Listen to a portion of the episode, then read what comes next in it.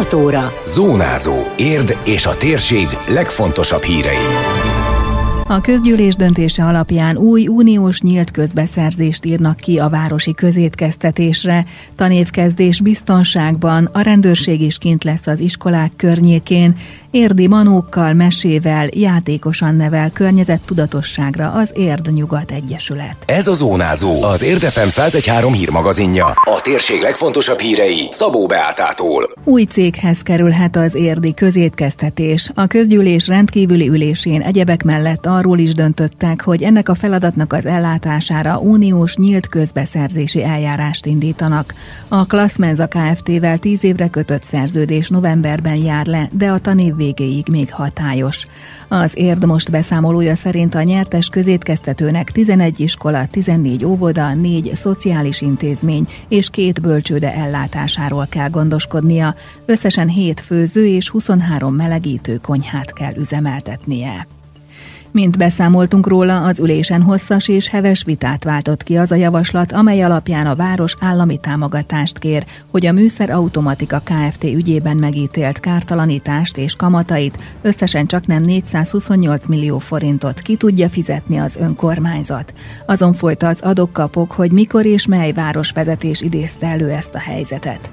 A Fidesz-KDNP frakció szerint 2003-ban indult az ügy, és a jelenlegi városvezetés nem tett meg mindent a nyertes per érdekében. Erről beszélt Simó Károly frakcióvezető is az ülés után. 2003-ban, tehát akkor, amikor Csőzik László alpolgármester volt, az akkori önkormányzat egy olyan település rendezési eszközt fogadott el, az úgynevezett település szerkezeti tervet, amikor már meghatározta szóban forró teleknek a sorsát. Lezárulhatott ez a per az önkormányzat per nyertességével is, ha nem történik polgármesterváltás, és nem Csőzik polgármester lesz, aki azt feltartotta kezét, és azt mondta, azt az érvelést tette magáévá, amit a perben érdekelt ellenfél mond, hogy ez az ügy 2010-ben kezdődött, nem 2003 2003-ba, és azt is mondta, hogy hát igazából szerinte ez egy olyan, hogy, hogy ezt nem lehet védeni, de lehet védeni, nem használta ki az önkormányzat rendelkezésre álló összes lehetőséget. Én nagyon bízok ebben, hogy a kormányzat ezt a pénzt a város részére biztosítja, hogy ki lehessen fizetni.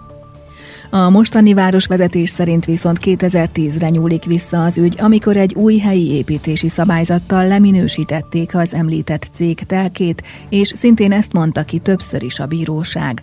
A megörökölt perben megpróbáltak mindent elkövetni, hogy ne kelljen fizetnie a városnak, mondta Csőzik László az ülés után. De gyakorlatilag már 2013-ban a kormányhivatal úgy foglalt állást, hogy jogszerűtlenül járt el az előző Fideszes városvezetés, amikor átminősítette, leírt értékelte a műszor automatika által tulajdonult telkeket az Ercsi úti temető mellett. Ott egy ipari parkot képzelt el ez a cég. A műszor automatika mit volt mit tenni, elment a kormányhivatalhoz, kártalanítást kért, ezt meg is ítélték neki, és elindult egy olyan jogvita, ami végigvonult legalább 8 bíróságon, született benne vagy 6 ítélet, két-három végzés megjárta a kúriát, a törvényszéket, legalább 15 bíró foglalkozott ezzel a kérdéssel, és minduntala arra jutott valamennyi, hogy sajnos helyes volt a kormányhivatalnak az első első megállapítása, hogy itt Érd megyei jogú város önkormányzatnak a zsebébe kell nyúlni.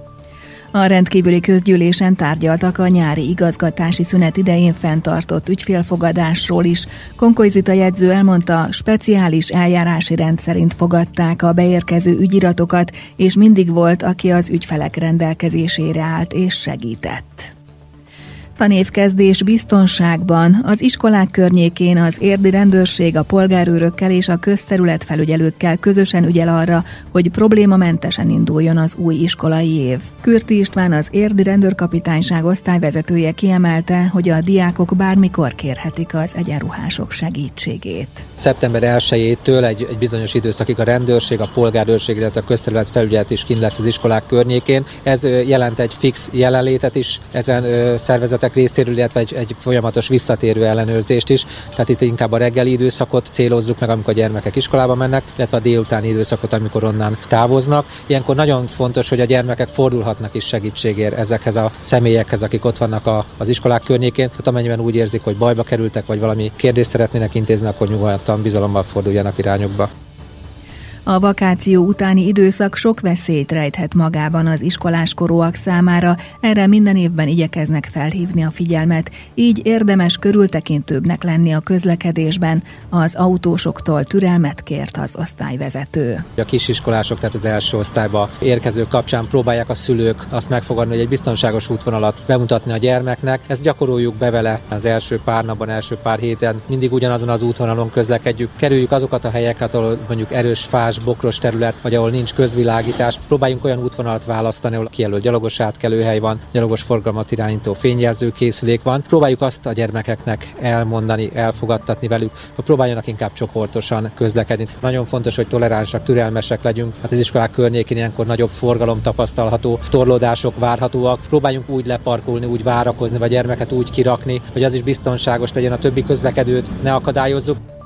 A személy és vagyonbiztonsággal kapcsolatban Kürti István hangsúlyozta, hogy a gyerekek ne álljanak szóba idegenekkel, illetve értékes tárgyaik ne legyenek látható helyen, mert felkelthetik a rossz szándékú emberek érdeklődését, és bűncselekmény áldozatává válhatnak a diákok. Idegenekkel semmi esetre se vegyék fel a kapcsolatot, amennyiben az iskola környékén idegen emberrel találkoznak, az bármilyen szempontból, bármilyen fondorlattal próbálja őket megtalálni, tehát egy útvonalat elmutatni velük, vagy valamiféle terméket, ajándékot ártani részükre, ne fogadják el a gyerekek, idegeneket kerüljék el, illetve hogyha látják, hogy a iskolatársaik, osztálytársaik is ilyen idegenekkel beszélgetnek, akkor próbálják onnan elterelni, hogy senki ne kerüljön ilyenfajta módon veszélybe, illetve nagyon fontos, hogy olyan értéktárgyakat vigyenek csak az iskolába a gyermekek, amik tényleg fontosak is, hogy ott az iskolában ott legyenek. Nagyobb értékű mobiltelefon, tableteket nem muszáj az iskolába vinni, amennyiben meg mégis, akkor ezt ne látható helyen tartsák a gyerekek.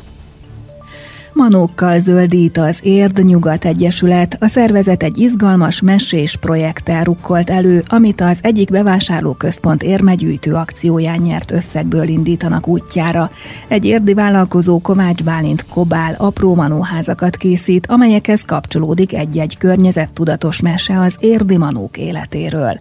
Az első három házacskát a Cabai kertben helyezik majd el, bár eredetileg a fundoklia tanösvényre tervezték, mondta el az Érdefem FM 1013 reggeli műsorában Gáspár Katalin, az Egyesület alapítója. Mindegyik házikóhoz tartozzon egy mese, ami a fenntarthatóságról, állatvédelemről, klímatudatosságról szól így a manók életén keresztül, és ezeket a házakat egy ilyen kicsit ilyen nyomozós játékszerűen lehessen megkeresni, megtalálni. Ezek a mesék ugyanolyan mesék, mint bármelyik másik, csak azt gondolom, hogy a mai gyerekeknek a legerősebb kihívás nem a farkas lesz, meg nem a róka, aki elviszi a tyúkot, hanem mondjuk az, hogy fölég az erdő, és ezekre azt gondolom, hogy a gyerekeknek nem árt, hogyha egy picit több figyelmük van, értik, hogy mi ez, és azt mesenyelve erre szerintem kiváló.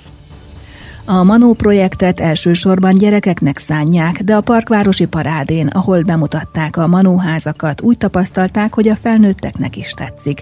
Várhatóan szeptember közepén találnak otthonra az első manóházakat Szabai kertben, amikor egy nyílt napot is terveznek. QR kódokkal lehet beolvasni, hogy hol kapcsolódik az adott házikóhoz a mese, mondta Gáspár Katalin. Aki beolvasta a QR kódot, az megtalálja ott a olvasható mesét, a felolvasott mesét, és aztán talán lehet, hogy van egy olyan további cél is ezzel majd, hogy ebből lehessen egy ilyen specifikus mesekönyv, ahol a mesékben az érdi manók, az érdi helyszínek, az érdi élet meg tud jelenni, és az a gyerek, aki ezt elolvassa, annak ez tényleg az otthona lehet ez a város. Csinálni fogunk egy olyan nyílt napot, amikor Fejesíte fel is olvassa ezeket a meséket a térségünkben lévő adásoknak, illetve kisiskolásoknak, illetve a szikrás gyerekeknek fogunk ilyen meseórákat tartani, és ők megkereshetik itt, tehát végigcsinálhatják ezt a keresős játékot a Cabai kertben. Persze a fundoklia tanösvény sem marad manóházak nélkül, de mivel attól tartanak, hogy ezeket a részletgazdag házacskákat esetleg ellopnák onnan, ezért oda manólak előlapokat terveznek, amikhez ugyanúgy kötődnek majd a mesék. Az ökotudatosságra nevelő Manó projektről készült teljes interjút meghallgathatják az érdmost.hu-n. Időjárás. Borongósan indul az új tanév első napja, keleten eső, zápor, egy-egy zivatar is lehet, de fokozatosan csökken a felhőzet és a legtöbb helyen kisüt a nap. A szél időnként megerősödik, nyugaton helyenként viharos. A csúcsérték 22 fok körül várható. Zónázó. Zónázó. Minden hétköznap azért efemen. Készült a médiatanás támogatásával a Magyar Média Mecenatúra program keretében.